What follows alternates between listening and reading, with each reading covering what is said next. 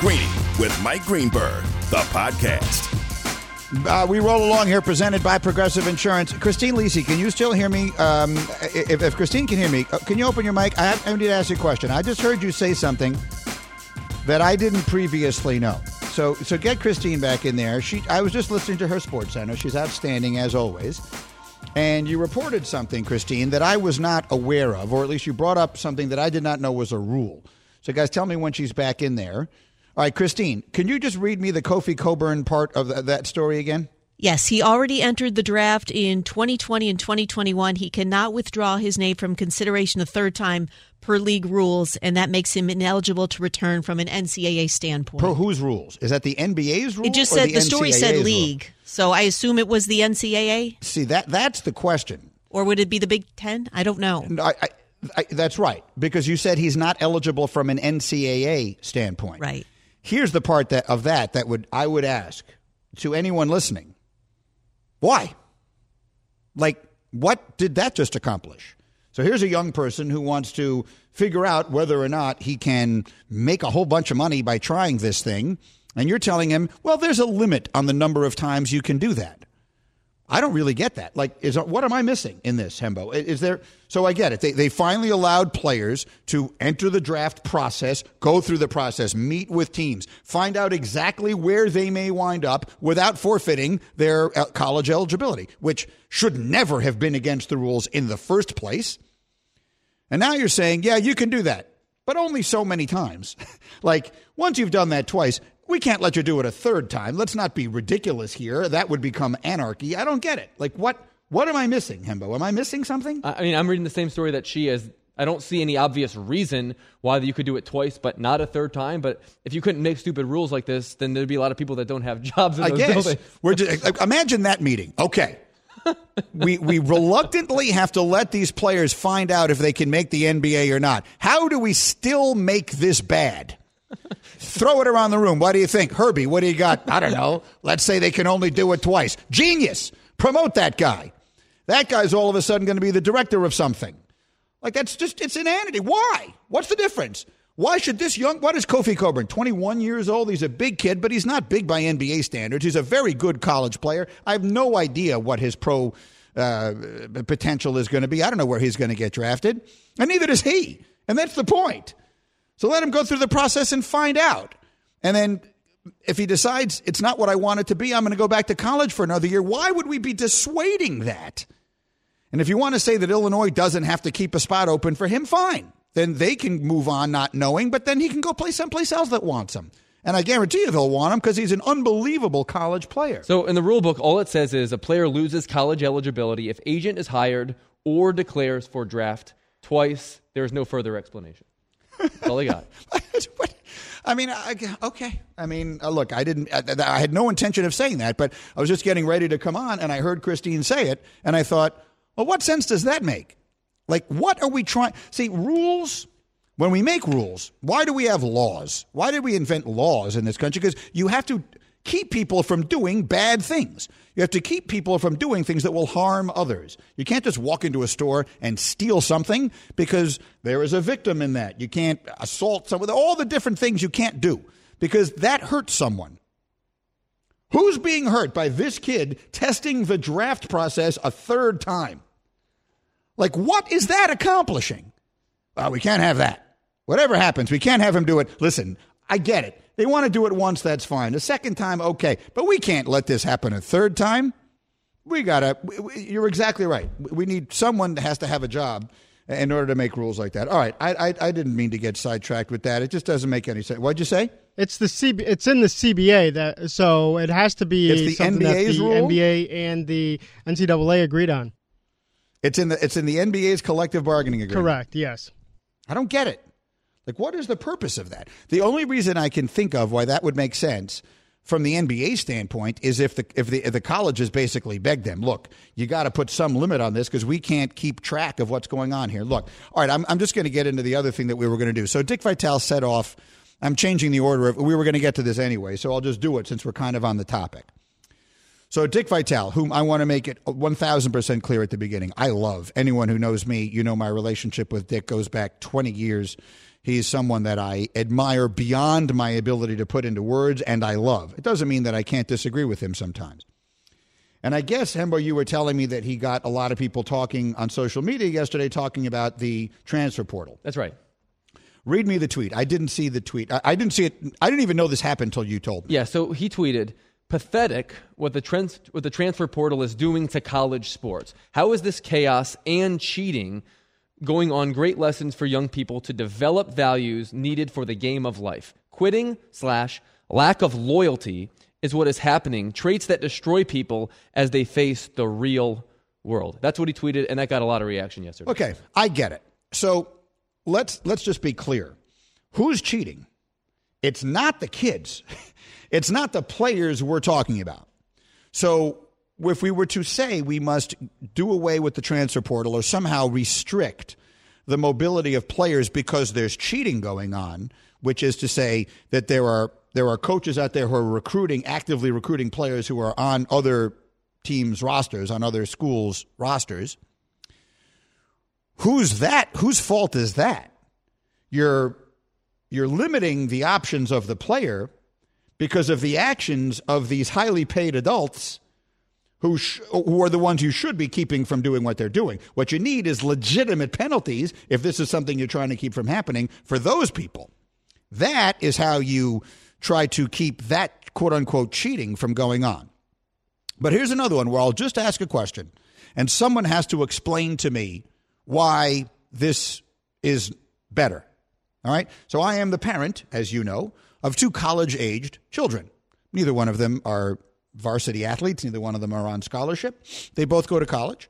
They are, uh, happen both to be very happy where they are, and that's great. But because they are that age, I happen to know a ton of other kids who are their friends who chose colleges who are also not scholarship athletes or anything like that. They just went to college and found, after some period of time there, that it was not the right fit for them. That's the, that's the phrase, that is the way typically people talk about this. It was not a good fit. Could be socially, could be academically, could be geographically, could be for any reason. And you know what they do? They transfer. They go other places where they are happier. Is anything wrong with that? What am I missing? Like, what could possibly be wrong with that? You're allowing a young person to. So, when one thing people say, is that a lack of loyalty? If a kid, like I know a girl, I'm not going to say her name, but whatever, but I know a young girl, a young woman, she went to Michigan. It wasn't the right place for her. She transferred to Virginia. She's delighted. She's one of my daughter's best friends. She couldn't be happier now. She wasn't happy there. She is happy here. Was she not loyal? Like, what are we talking about here? I, I, don't, I don't. If these are student athletes, if we are, if we are uh, in any way taking seriously the college part of this, we don't tell people where they have to go to college if it's the wrong place for them for whatever reason, and if you want to say they're making these decisions for bad reasons, purely for sports reasons, well, here's what I would say in return. If you keep throwing in my face that 99% of them are going to go pro in something besides sports, then let them go to college wherever they think is in their best interest. We don't legislate against people making bad decisions until it impacts people who have some stake in their decisions which is to say, my daughter's friend transferring from Michigan to Virginia didn't impact anybody else. No one in Michigan cared. But if the quarterback of the football team wanted to do it, all of a sudden, wait a minute, that just became a problem. So that's a, that's a disloyal decision to make. Or we need to protect that young person from making a decision that is ultimately not in their own best interests. We never protect young people from making decisions that don't impact us.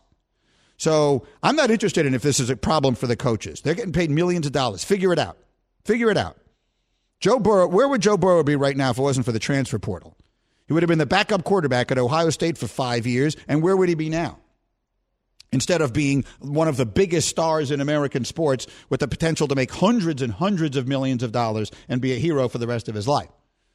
So the transfer portal to me while maybe there are some things about it that could be tweaked, adjusted, etc., I mean, on its face, I think it is a, an enormous step in the interest of fairness towards young people who deserve to be treated fairly. What am I missing? I don't think you're missing anything, but to be fair to, to Dickie V, he obviously has relationships with all sorts of people across college sports for years and years and years and years.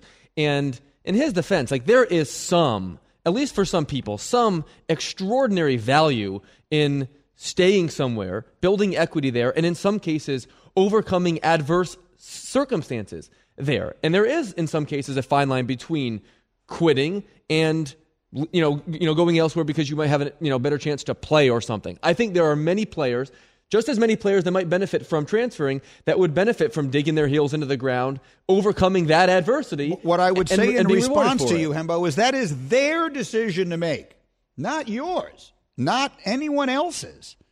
Yes, young people make mistakes. It happens. I see it. I was a young person, and I am the parent of two young people, and I see all of their friends, and I see mistakes they make.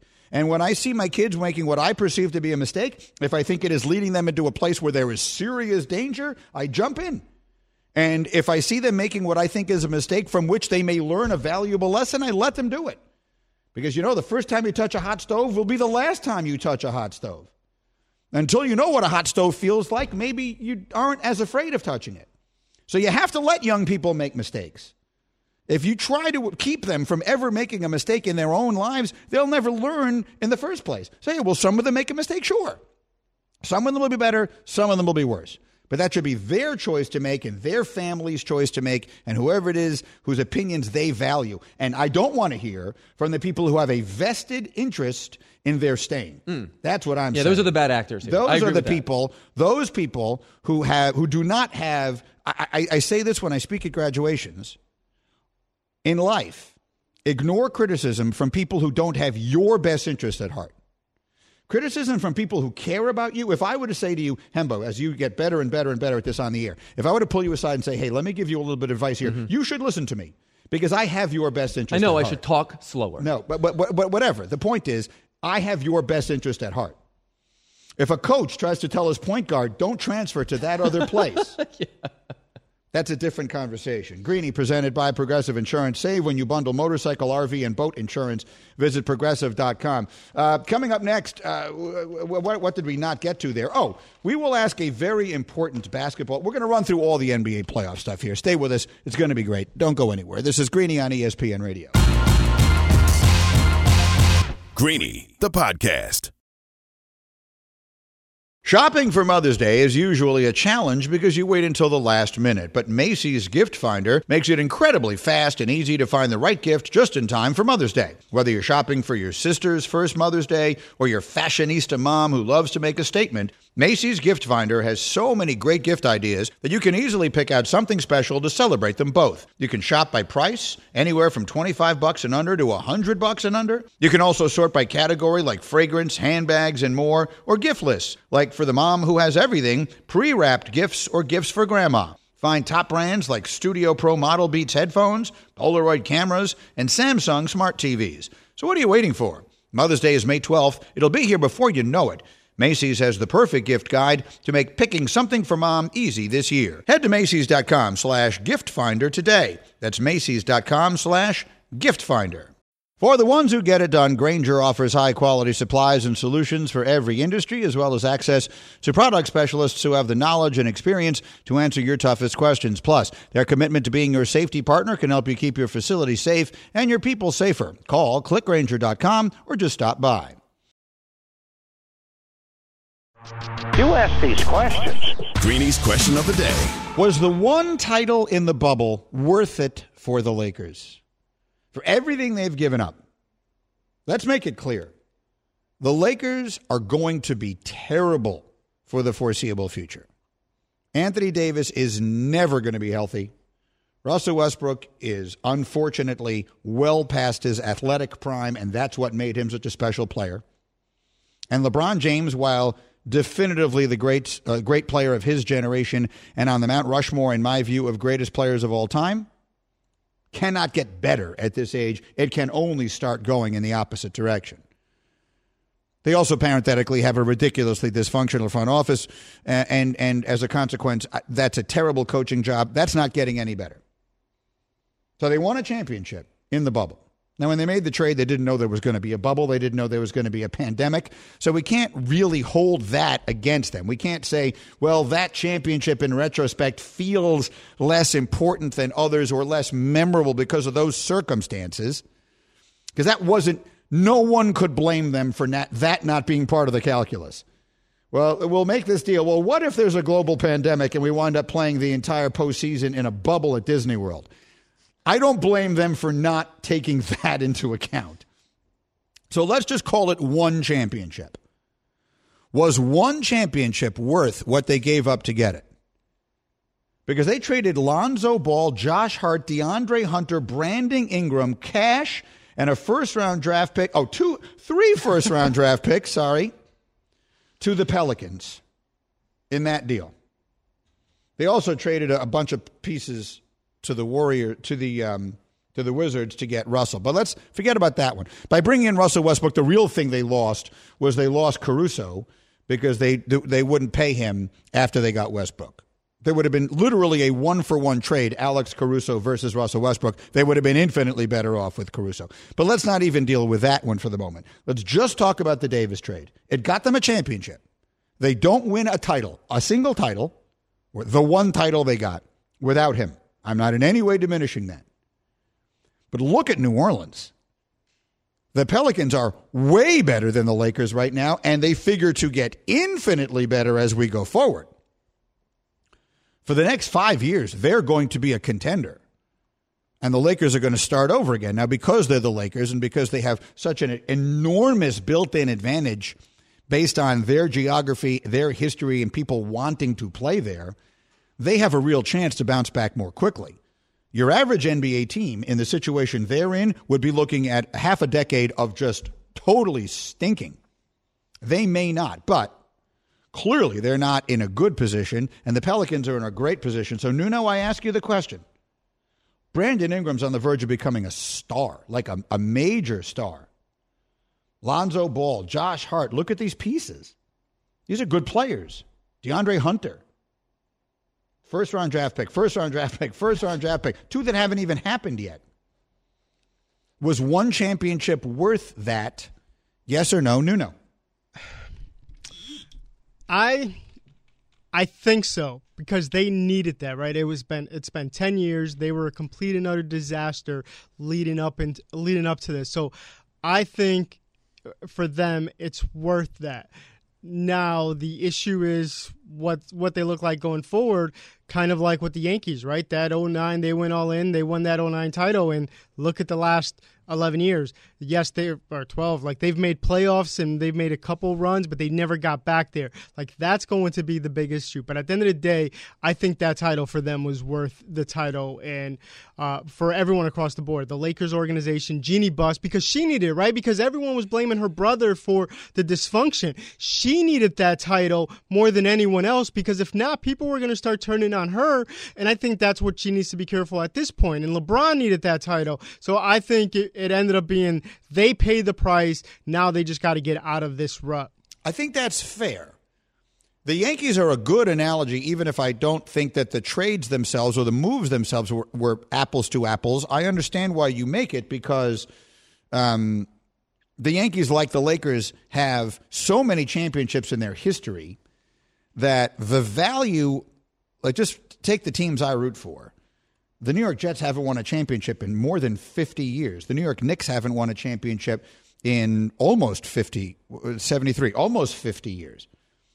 One championship to them, is it worth more than one championship is to the Lakers or the Yankees? My inclination is to say yes, but then the more I think about it, the more I think, well, maybe the real answer to that is no. Because in that moment, like if your team is playing, if, if you root for the Yankees and, and they're in the World Series and they lose a heartbreaker, I don't think you sit there and thinking, well, we've got 27 of them. You know, I guess it's okay. No, I mean, you're living and dying with every pitch in that moment. And I guess that's the same way with the Lakers. And again, I don't want to hold the bubble against them. I don't want to diminish the value of that championship because of the bubble. That's not fair. They won it. Everyone was in the same circumstance and they won it. They won the championship. They, they, they, they earned that. I'm not, I'm not going to take that away from them. No, no, I think you might have actually swayed me. Bubba, what's the answer? Is one championship worth it for an organization like the Lakers to give up as much as they had to give up to get it? Uh, I don't think so because I think the thing we're focusing on here should be the organization like the Lakers. If you're talking about a team, you know, who's ne- you know like the Magic or someone who hasn't won and they want they go all in for one year and then they win like yeah that, and then they're da- down for a while that's one the Lakers are supposed to be this unbelievable franchise one of the top franchises in all of sports forget just basketball and they're not someone who just be floating in and just doing one and then disappearing. They should be building, winning multiple championships. So if they're not doing that, that's a disappointment. And if you're saying they just won the one and now they're rebuilding for God knows how long, to me, I don't think that's where that's not what the, that's not what it should be as a Lakers fan. That's not the Lakers way, if you will. They're supposed to be a preeminent franchise in the NBA that is winning championships, that's competing for championships, and they're not doing that. So now you've sort of swayed me back to the other side. So Nuno took one side and he kind of swayed me, and now Bubba took the other side and kind of swayed me. Hembo, break the tie. I think the answer is complicated. The, the one title in the bubble was absolutely worth it for LeBron James, who obviously is not a life uh, a lifelong Laker, but him winning his fourth is a huge deal on his ledger. It is absolutely not worth it for a Lakers organization that has that had already won 16 championships that now has essentially guaranteed itself irrelevancy for the next half decade. And keep in mind, this was a franchise that had not made the playoffs in the 6 years before they they they were able to bring in LeBron James. So we're going to talk now about a period of, of, of Lakers basketball over something like 10, 10, to 15 years in which they had this sort of moment in the sun, right? One championship in the bubble, regardless of whether or not you want to diminish that, it's sort of up to you. But for, for, for, for I'm, I'm with Bubba. For this franchise, sacrificing so much of your future for one championship is definitively not worth it. Okay, fair enough. It, it, it's the, they're good. The, the beauty of a question like that is that both arguments or both responses can have some reasonable merit. So I'm kind of happy with that. In the meantime, I have a bunch more basketball questions that we will kick around and we will explain what might be the worst contract in baseball history. Those are next, and this is Greeny on ESPN Radio. Greeny, the podcast. This show is sponsored by BetterHelp. We all carry around different stressors. I do, you do, we all do, big, small. And when we keep them bottled up, as I sometimes have had happen in the past, it can start to affect us negatively. Therapy is a safe space to get things off your chest and to figure out how to work through whatever's weighing you down. It's helpful for learning positive coping skills and how to set boundaries. It empowers you to be the best version of yourself. It isn't just for those who have experienced major trauma. If you're thinking of starting therapy, give BetterHelp a try. It's entirely online, designed to be convenient, flexible, and suited to your schedule. Just fill out a brief questionnaire to get matched with a licensed therapist and switch therapists anytime for no additional charge. Get it off your chest with BetterHelp. Visit betterhelp.com slash greeny today to get 10% off your first month. That's BetterHelp, H-E-L-P dot com slash greeny, G-R-E-E-N-Y. 10 seconds on the clock. How many things can you name that are always growing? Your relationships, your skills, your customer base. How about businesses on Shopify?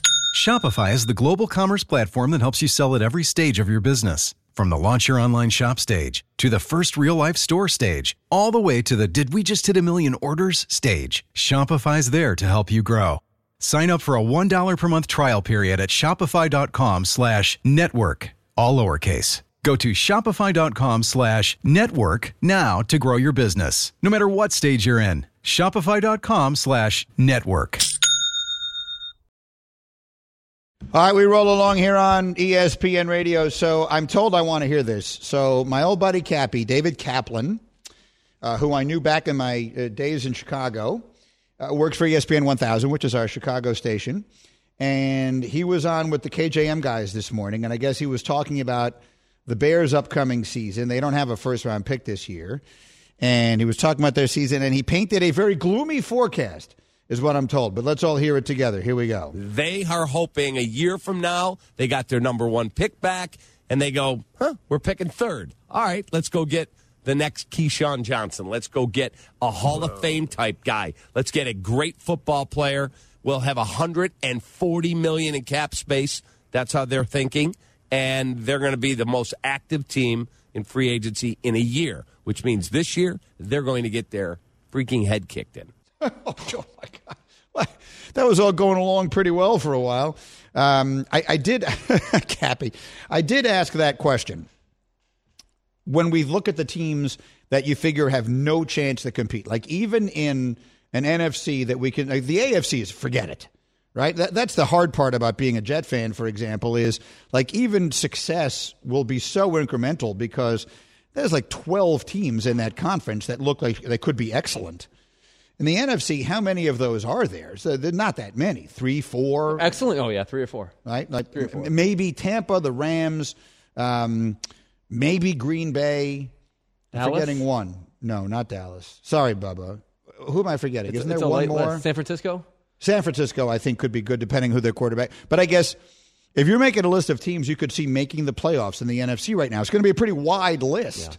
Because who knows? Philly could easily catch fire a little bit and be good. Mm. All those teams in the what? Maybe not Seattle. Seattle's going to be bad, but Arizona, you know, those teams that New Orleans. I've heard people say good. The Bears, I feel like, are one of the teams you would give no chance to. Interesting. I'm looking at odds here on Caesar Sportsbook, and they have the Bears over under for next season at six and a half wins. Six and a half wins. If you had to put hundred dollars on that number today, which side would you choose? Probably under. Yeah, me too. which is a shame. And there's 11 games now, so six and a half wins to go under. You'd have to be six. What happens in the case of a tie? It's purely wins, right? Like six, ten, and one does not equal a push. No, it does not. I, I thought of that. Like, how does that get worked out? You were literally just picking the number of wins, total wins. So six, ten, and one, you lose. Six ten and one, you lose. Oh. Mm-hmm. So six, ten, and one, you lose. That seems worth factoring into the equation here.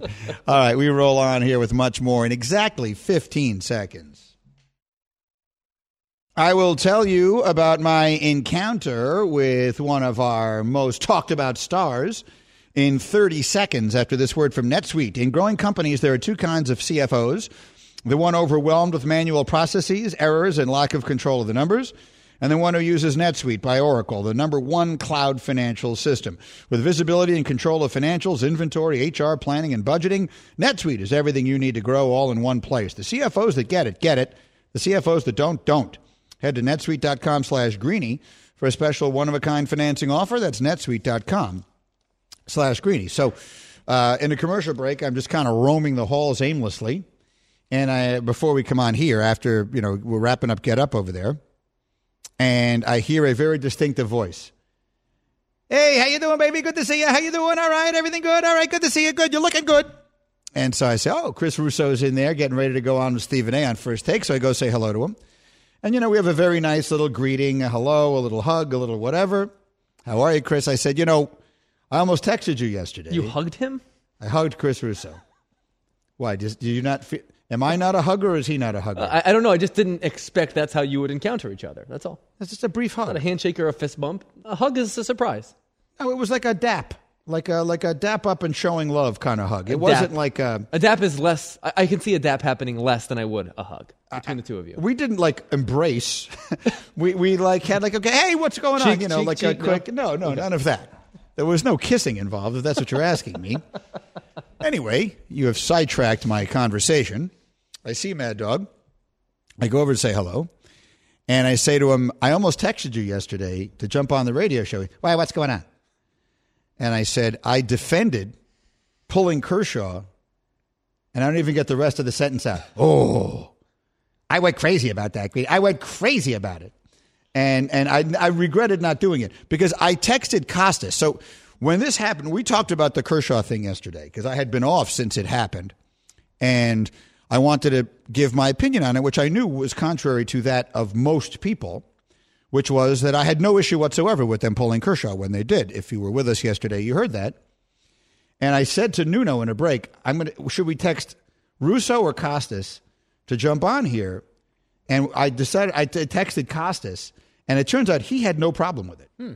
He he wrote back, nope, and neither did Kershaw. Yeah. So he didn't have an issue with it. Russo went nuts. So I regret that decision now. I should have texted him because if he had jumped on, we would have had some fireworks. Before we move on from from Russo, can I just read for you an exchange that he had this morning on First Take with JJ Redick? Okay. Oh, Bubba, you said you had the audio. Okay. Okay. Are are we We're trying to get it? the audio, so you can hold off for Okay. right now. Well, hold this it. I can promise you is phenomenal. So Okay. he he and JJ Redick had a back and forth that will I can guarantee you make you laugh out loud. Well, I'll say this. I know JJ Redick. I've gotten to know him a little bit.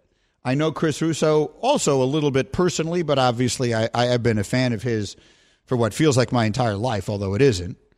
There are no two more different people in this world than JJ Redick and Chris Russo. Do I have that right? Like what two people? I'm, I'm, this is a ridiculous analogy to make, but I was with Dick Schaap and Paul Prudhomme one time. For those of you who don't know, Paul Prudhomme was a legendary chef, Chef Paul. If you saw a picture of him, you'd know what he looked like. He's no longer with us, but he was like the, the grandfather of New Orleans cuisine. He was a very famous chef. He had um, like lines of spices and he had a million restaurants. He was the chef at Commander's Palace, the most famous restaurant in New Orleans. He was a, yeah, that's Chef Paul. He came and cooked for us at Mike and Mike one time. To this day, the most delicious food I've ever eaten in my entire life was eating right out of the pan when he was cooking. For What did, what did he make? He made like it was breakfast time, so he made like an omelet with crab and stuff in it, like Wow. New Orleansy stuff. Hmm. The most delicious thing you've ever eaten in your whole life. But anyway, Dick Schaap is there, and Dick Schaap, because he asked the most interesting questions, asks Paul Prudhomme, "What are the two most different tastes, the two most different flavors that that you can think of?" And he said he said chocolate ice cream and some sort of very, very spicy pepper. I forget what it was. But those are the two most different things chocolate ice cream. So, in this analogy, Chris Russo is chocolate ice cream, and JJ Redick is a jalapeno pepper. I think Russo's the pepper. Okay, they can be either one you want. The point of the story is they're the two most different flavors that you can possibly be. Bubba, should I keep should I keep uh, hemming and hawing here, or, or are you going to have it quickly, or should I go on to other things? Uh, you can go on. We'll co- we'll come back. Okay, we'll come back to this. I, I now you are efforting it, so yeah. intrigued this me. go is on. so funny. Okay, I, I want to hear it. It isn't about baseball. Very quickly, Russo obviously is known first and foremost for his baseball fandom and, and insight. I wonder if he thinks that the best pitcher in baseball is no longer the best pitcher in baseball, and if it's going to wind up turning into one of the worst contracts ever, and that will belong to Gerrit Cole, now of the New York Yankees. Yeah, before the 2020 season, the Yankees signed Gerrit Cole to a nine-year, $324 million contract. Let's just say that out loud one more time. A nine year, $324 million contract. And as it turns out, without an illegal substance called spider tack, which within a year they decided to outlaw, he can't pitch at all, That's right. right? he can't pitch at all. Mm-hmm. So what I did this morning, Green, was, was I split his Yankees career in half. I looked at his stats before they started cracking down on foreign substances and afterwards. It's actually a pretty even sample size. His first 26 starts with the Yankees, he had a 2.39 ERA with about seven and a half times more strikeouts than walks. The best pitcher in baseball, So, or at least the best ERA pitcher in the American League. 2.39, mm-hmm. and his walk, his strikeout to walk ratio is roughly seven and a half to one. That's right. The best Okay. pitcher in the American League. Got it. He's made 23 starts since Major League Baseball cracked down on Spider Okay. Tack. During that time, his ERA is 4.50, four and a half exactly. So it's gone from 2.39 to 4.50. and his strikeout to walk rate has essentially been shaved in half. It's like three, like about, about three and a half to one. So it's less than half what it was. So is that is there any way in the world that's a coincidence? That's the question. like, like I, I, I, keep coming back to Occam's razor, which which for the old Mike and Mike fans might remember. There was a term that someone brought up, and we didn't know what it meant. I myself did not know what it meant, and we looked it up, and I have fallen in love with it. Which is to say, anytime you were seeking an explanation for any phenomenon, the most obvious one is usually true. That's Occam's razor. So if he has 26 starts and he was the best pitcher ever, and 23 starts after the fact, and he's no semblance of that, the overwhelming likelihood is that it was the sticky stuff. The problem is they have seven years. And how much money left? I'm, let's just, I mean, if we're just dividing it equally, it's got to be something in the ballpark of $270 million left on this contract. Is that right? 252, including this year. And how old is he? He's thir- uh, he's in his early 30s still. But the thing is, um, But my point is, he's going to be in his very late 30s by the end of that. So, do we think he's going to get better or worse, independent of the sticky stuff? we think he's obviously going to get worse because So, he's going to go from being a below average starting pitcher, which he is right now, who really turned me off by being incredibly upset on opening he's day by so having to annoying. wait four minutes for Oh, Billy Crystal to leave God. the mound. For the love of Christmas. so annoying. Jesus. But that's neither here nor there. So you got that, Mm-hmm. and, and but that's is what it is. But now this is going to wind up being one of these contracts we talk about forever. a potential albatross, right? If if Gerrit Cole can't significantly modify the way that he pitches, he is going. It's it's going to be one of the worst contracts, at least amongst those that, that didn't get you know catastrophically injured. I watched every pitch he threw yesterday against the Tigers. Okay, he could not get the tig- the bottom third of the Tigers lineup to swing and miss through a 98 mile per hour fastball. He's throwing fastballs at the top of the zone, and ev- they're just spoiling every single one of them. I checked this morning. Because he can't spin the baseball like he used to. Like Gerrit Cole had this one not so well kept secret. The Yankees didn't care. They signed him to a $300 million contract.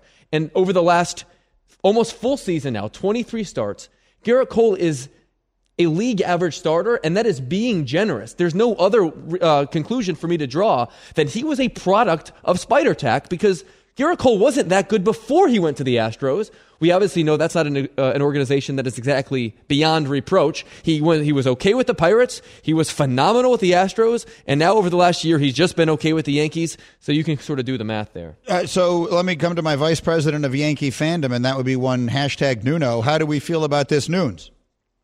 I'm going to op- uh, file a, s- a civil lawsuit against Gerrit Cole for uh, lying to us. He cheated us. Like this organization gave him all this money based upon thinking that he was actually this great pitcher, and lo and behold, it's because he needs this needed that spider tack. Like I feel like we as fans.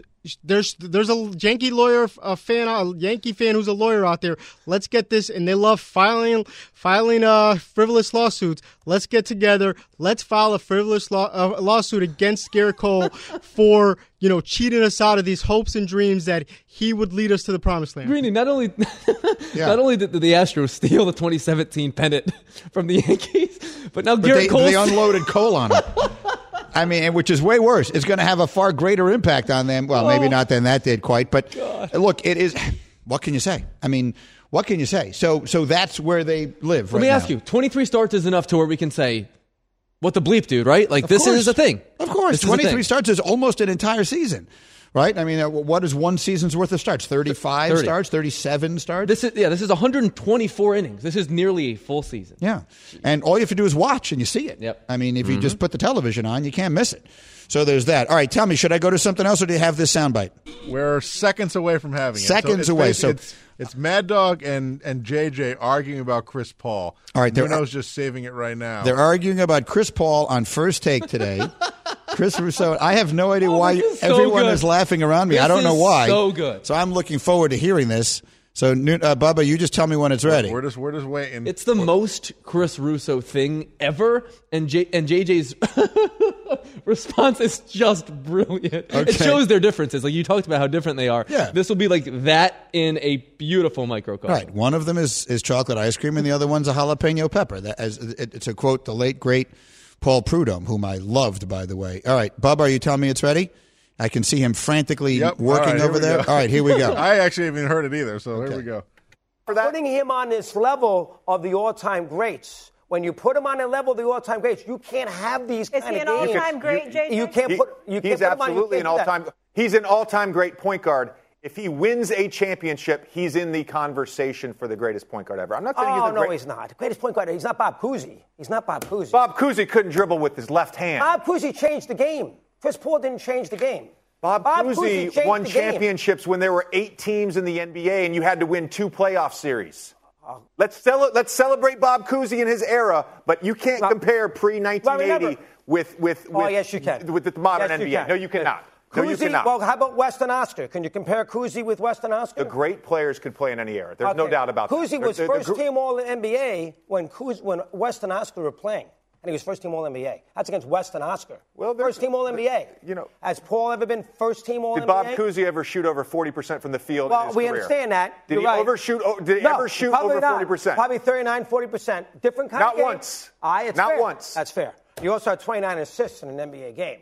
Oh, well, you know, he was being Hey, guarded hey. by plumbers and firemen. Oh, that's not fair. That's not fair.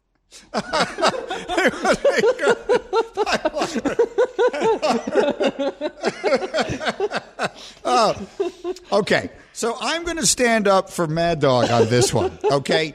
Here's here's why I oh. actually side with Chris on this, because Bob Cousy, you can only judge players relative to the era in which they played. It's unreasonable to if Bob Cousy had been born 60 years later, he would have done all kinds of different things than he did. So it is not fair to suggest that Bob Cousy is lesser than the great players of today because he was obviously less athletic and all the rest of that. The game was just different. The reason he's playing against plumbers and firemen is because those guys weren't getting paid hundreds of millions of dollars. They didn't have private chefs and gyms in their house and all that kind of stuff. Another guy who played in that era was was um, uh, uh, uh, uh what's his name? Vandeweghe, Dr. Ernie Vandeweghe. Ernie Vandeweghe, his son is Kiki Vandeweghe. Ernie Vandeweghe was called Dr. Ernie Vandeweghe because he was a doctor. He only played home games. He didn't travel with the Knicks to play road games because he made a lot more money as a doctor than he did being a basketball player. Can you imagine that today? Kevin Durant's only playing home games because he's seeing patients the rest of the time? I mean, that's not what the way the world works. So I do not think it is fair. Look, do I think Chris Paul is one of the greatest players of all time? I absolutely do. I think JJ's argument, we talked about it on Get Up. I think I was the one who said it, which is that Chris Paul is a championship away from being in the discussion for being the greatest point guard of all time. That's not the same thing as saying Bob Cousy as diminishing the greatness of Bob Cousy because of the era in which he played. It's not fair. Being guarded by plumbers and firemen. it is not fair. It, it is, however, a, a, brilliant zinger. But but you're right. It's only fair to compare players to their contemporaries, and we know for sure that the modern player is infinitely better than Bob Cousy, for example, because we, we, and the reason we know for sure is because of Olympic sports like swimming and track and field, where you see how the progression of the world record changes every few years. Well, like we don't have to wonder if, if Chris Paul was better than Bob Cousy. We know, but that's not the question. Steelers had an offensive line in the 1970s that was by far the best line in the league and was on steroids. The biggest guy on that line weighed 270 pounds. You tell me how different the world is. You can't compare things like that. I'm prepping for the draft. If a guy is 308 in the and they, they list him as having to put on some weight. He's a mm. tad undersized. Mm. He would have been. He would have been. The refrigerator William Perry was called the refrigerator. He wasn't as big as that. All right, Russo's right. We'll see you tomorrow. ESPN Radio. He was being guarded by plumbers and firemen. Thanks for listening to Greeny the podcast. You can listen live each weekday morning at 10 Eastern on ESPN Radio and see it with the video on ESPN Plus. Also catch Greeny on Get Up weekday mornings at 8 on ESPN and also available wherever you get your podcast.